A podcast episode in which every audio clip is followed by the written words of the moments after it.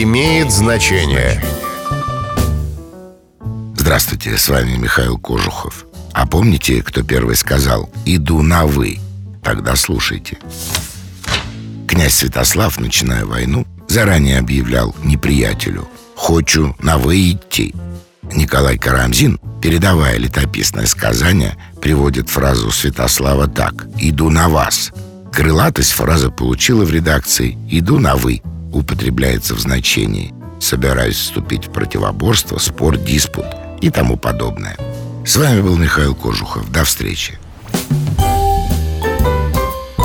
Имеет значение.